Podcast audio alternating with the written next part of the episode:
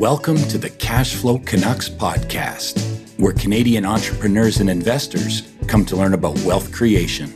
Experts in their fields will join your host, Peter Lount, to share their successes, challenges, and discuss opportunities.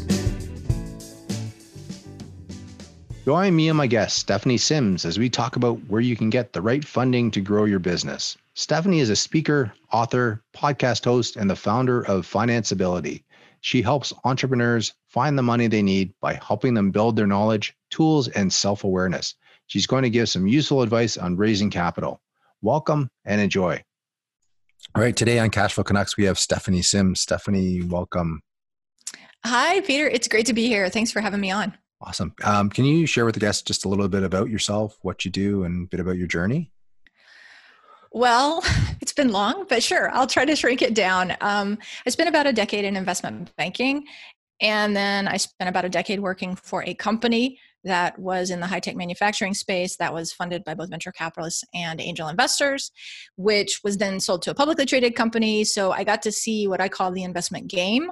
Although it very rarely feels like a game, it feels more like life or death. Uh, I got to see that game from both sides. And using that experience and the fact that my parents were also entrepreneurs, that those things really um, kind of spoke to me about the fact that small business owners and startups, entrepreneurs, really don't benefit from all of the financial knowledge that people in the quote finance world have. And I wanted to solve that problem. And that's really where I work now is trying to help entrepreneurs um, understand the funding world and find the money that they need to grow their business. And so you're talking about getting your actual um, is it are you talking about loans or are you saying actual capital investment from investors into the company? That's a that's a great question because a lot of people feel like those things are all separate. And one of the things I try to teach my clients is that there's a continuum of, a continuum of funding right? Whether you're bootstrapping, whether you're borrowing, right, loans, or you're betting, which is what I call getting equity investment, the approach that you need to take is relatively similar. And nobody gets one type of capital, just like you wouldn't want one type of client. You want to make sure that you're getting the right mix of capital that's appropriate for your business. Okay. And um, so you're basically the, you, you um, I guess, make the connection and formulate the deal for for the two parties. Is that right? So I'm not a broker because okay. I did that in a, pre- a previous life. Totally, yeah. totally not my jam. Um, what I do now is I'm firmly on the side of the entrepreneur, and my mission is to help them first off identify the right kind of money that they should be looking for. And, and I don't know um, if you work with a lot of business owners, but these days most business owners are convinced that the only way to fund their business is through angel or venture capital, right? Because that's what we all hear about. Um, but the reality is that only only one percent of the businesses that uh, that apply for venture capital generally get it. And so this concept that that's the right funding mechanism for everyone is just very misleading. And so what I try to do is help them figure out, hey, where could I get this money, and where's the best place for me to get it. And so would that be banks, other private lenders? What does that look like? Yeah, in a lot of cases, people forget that they can leverage their clients. right? I mean, like a lot of people are like, oh my gosh, I need outside funding. And my first question is always, okay, well, are there ways that you could get creative in how you work with your clients? Right? Could you package things up so that you're getting a bigger upfront payment? Could you change your payment terms? Could you offer a bigger value add service? And then you can also look at banks, other private lenders, another way to leverage your clients that a lot of people are using especially now um, right now we're in the midst of a of a pandemic which means that people can't get out and about the way that they were previously. But one way to leverage your client base is through crowdfunding uh, whether that's prize what's called prize based crowdfunding where for example you offer some sort of subscription or access to your product or service to your clients or you could actually, uh, at least in the US, use something called equity crowdfunding, where you can have uh, people invest very small amounts. People who are not accredited investors can invest very small amounts of capital into your business in exchange for actual shareholding. Okay, so there is other than so there are other options like a micro at a micro funding level from an individual you can do it without being credited because that's obviously a common um, gate for people to get in. Right. And and a lot of this is related to how you approach the investors themselves. Um, and so you do have to be careful, right? Because you know you can't take out a Craigslist ad and just be like, "Hey, who wants to invest in my company?" Uh, but if you if you use the appropriate methods, then yeah, you can have people who are unaccredited investors actually investing in your business. And quite often, for businesses that have a loyal following, that's a great way for them to grow as opposed to trying to raise institutional capital. Okay. And is it, um, I guess, what type of person is, or what type of business owner is looking for your service? Is it, um, you know, is it is it a product based company? Is it service? Is it retail? Is it online? Is it in a certain industry? Have you is it do you do you have a niche within that, or are there certain people that are looking for that help? So that's a great question, and it's always um, an opportunity for learning on my part.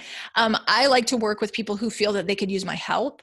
But what I've discovered is that I'm usually most successful with people that are looking to raise uh, $250,000 or more, uh, usually up to, say, a series. A, a, larger series a round once they get into series b quite often they have um, internal resources that they feel more comfortable with and uh, so that that's kind of the area that i can help people most usually those folks are going to be probably in a high growth mode meaning that they may be technology based so so- software as a service or something like that.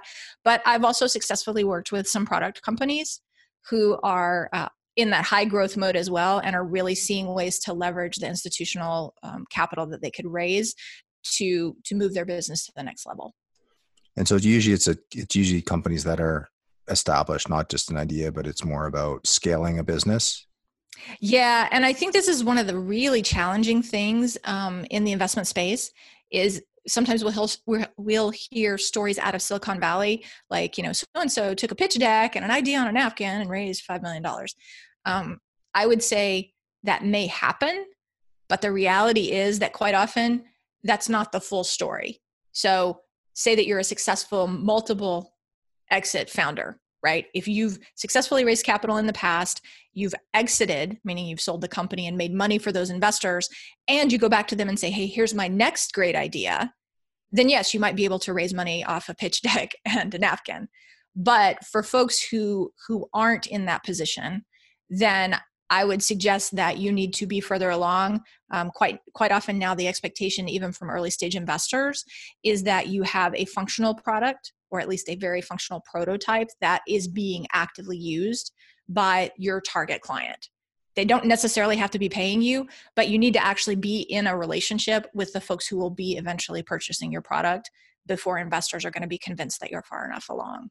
Okay. Are you um are you location based? Or can you no i work with i work with folks pretty much everywhere. Um, i actually spent about a decade in europe so i still have some folks i work with over there and then my clients are right now around the southwest but i've actually worked with people all over. And how are you expanding that client list? Is it word of mouth typically or how do you?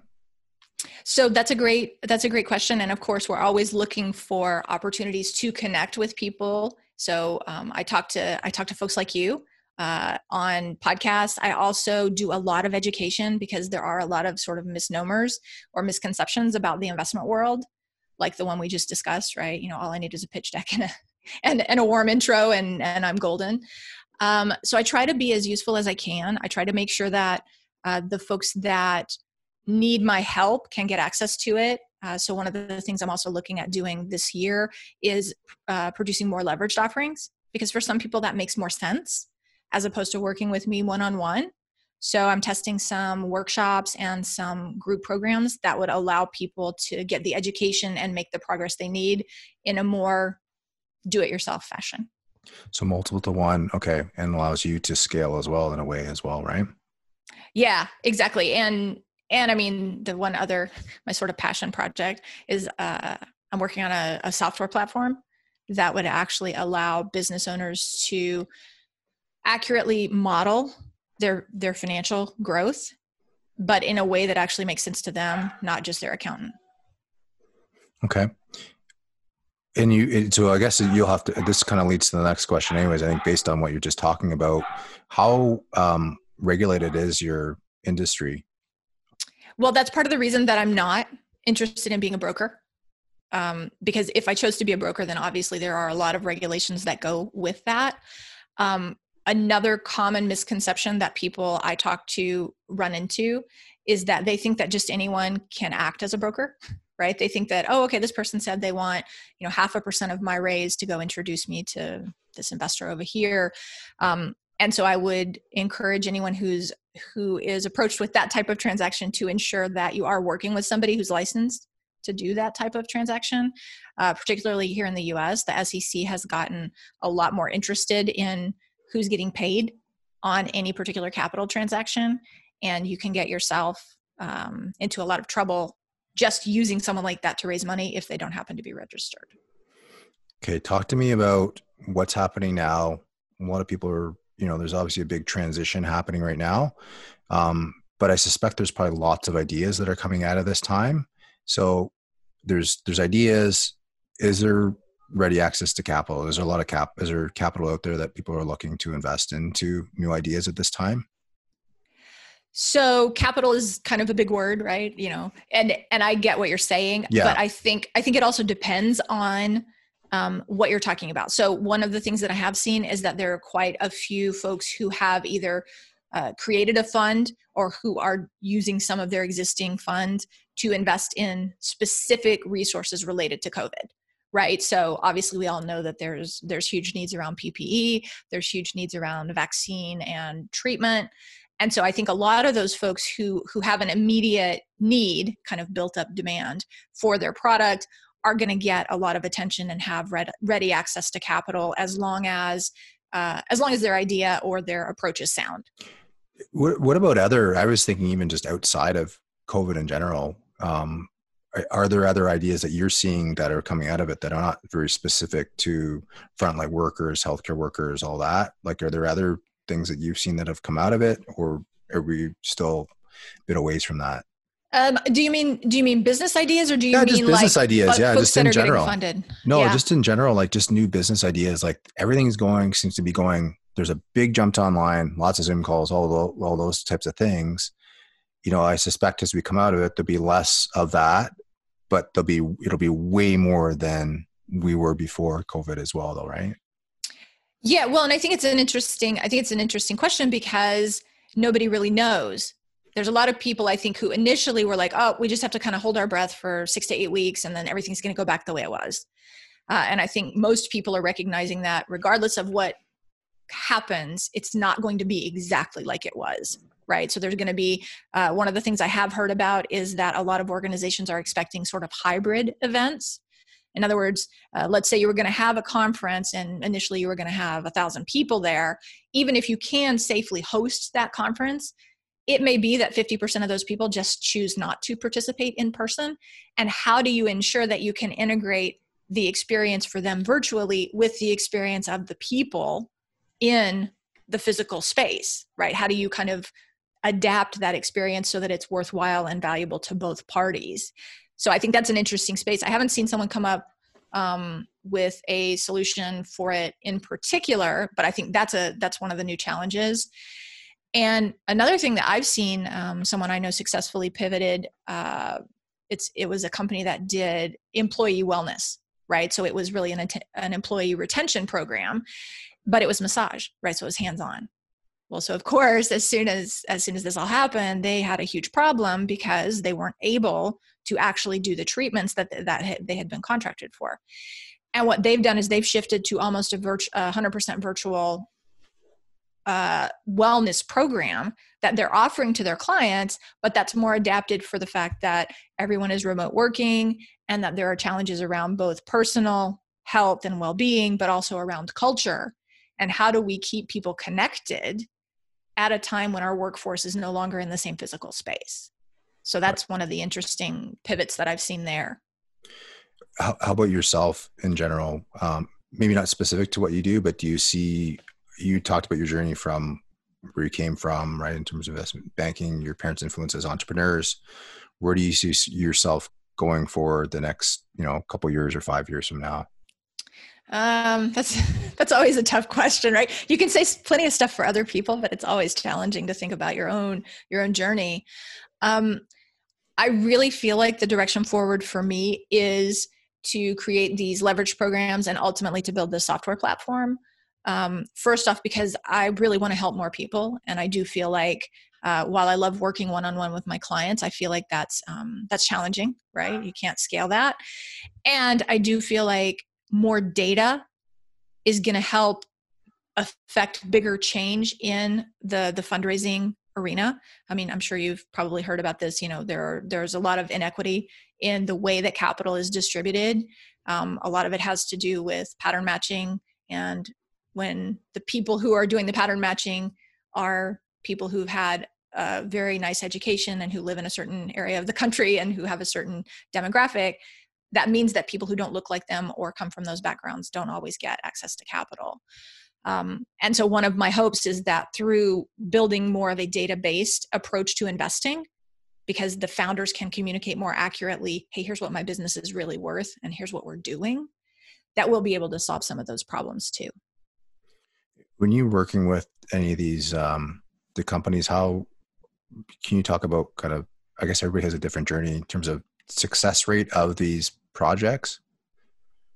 Sure. In terms of how many people get successfully funded? Yeah. Like I, I, think as entrepreneurs, there's always one is like successfully funded. Then do you follow through the life cycle of that company? Like how does that work for you? So I think that's a that's a great question. Um, I have had pretty good success. Um, I've helped clients raise over thirty million dollars, and I have had um, I'll have to go look at my hit rate, but it's it's pretty good in terms of folks who've been able to get funded after working with me. Um, I I would love, and with some clients, I do stay in touch with them as they continue to grow. Um, I do have one client, for example, who I worked with relatively early on, and they recently exited. Um, so that was really gratifying. Although I wasn't heavily involved in that, it was just really nice to see them get to a point where they were um, where they were acquired. So that was terrific. And I feel like, again, my my role is to provide the kind of financial expertise that they necess- they don't necessarily have access to in the early stages and get them in a position so that when they do bring in say a, a highly qualified cfo when they have that person in house that person doesn't have to clean up a lot of a lot of what happens now when they don't have help which is their reporting's all over the place don't have any real clear projections and they don't know how to tell a coherent story to the capital sources that they've either already accessed or the ones that they're trying to access right and so I guess you probably don't have too much repeat business then by the sounds of it, unless they're on to the next journey by the sounds of it, right? Right, exactly. And and again, you know, my I my ideal and I'm working with a couple of clients now who are relatively early stage. The idea is let's get them through this initial round of funding. Let's help them make sure that they use that as efficiently as possible. And then let's set them up for success for the next round. Right? So some of what some of the work that we do together is going to continue to serve them but just like uh, just like you develop a new marketing campaign when you have a new a new better version of your product to sell that's kind of what you need to do when you're ready to raise a new round of funding right? Because you're expressing all of that in a very different way than than when you raise say a seed round. Okay um, so I was going to ask you just in terms of the when's the software, when do you expect to be able to roll that out to use your the leveraged approach? What's your your plans from that time frame? So where I'm at right now is that I'm focused on the workshop, sort of the the personal leveraged offering initially, and the goal on the software would be to um, to have a prototype by the fall that we could start testing um, because it is going to be relatively involved I know it's going to be in development for a while, but the goal is really to find the the folks who most benefit from using it and then help build it out so that it fits their needs first and then, you know, build the ecosystem around it. Okay. And um how can people get in touch with you? That's a great question. So if they want to hear more or learn more about how I work with people, they can go to stephaniesims.com. Uh, there's information there about my podcast, about my company, which is finance-ability.com. And if they want to reach out to me directly, they can get connected to me on LinkedIn. I'm Stephanie J. Sims on LinkedIn, or they're welcome to send me an email, stephanie at finance-ability.com. Awesome. Stephanie, thank you so much for sharing your journey and giving some insight into your business. And um, Appreciate it. Yeah, it was a pleasure to be here. Thanks so much, Peter. Thank you for taking time to listen to the Cashflow Canucks podcast. You'll be able to find out more about our guests and how to connect with them in the show notes for this episode. Would you like to learn the secret way savvy investors and smart entrepreneurs are turning their expenses into positive cash flow? Then you want to read the Infinite Banking Concept book. For a limited time, I am giving away free copies of this book valued at $30. If you want a copy, just email me, Peter, with the subject line book to peter at cashflowcanucks.ca. Again, if you want a free copy of the Infinite Banking Concept book, just email me at peter at cashflowcanucks.ca with the subject line book and your mailing address, and I'll send you a copy. You'll finally understand how the wealthy elite is turning everyday expenses into cash flow. Just email me at peter at cashflowcanucks.ca.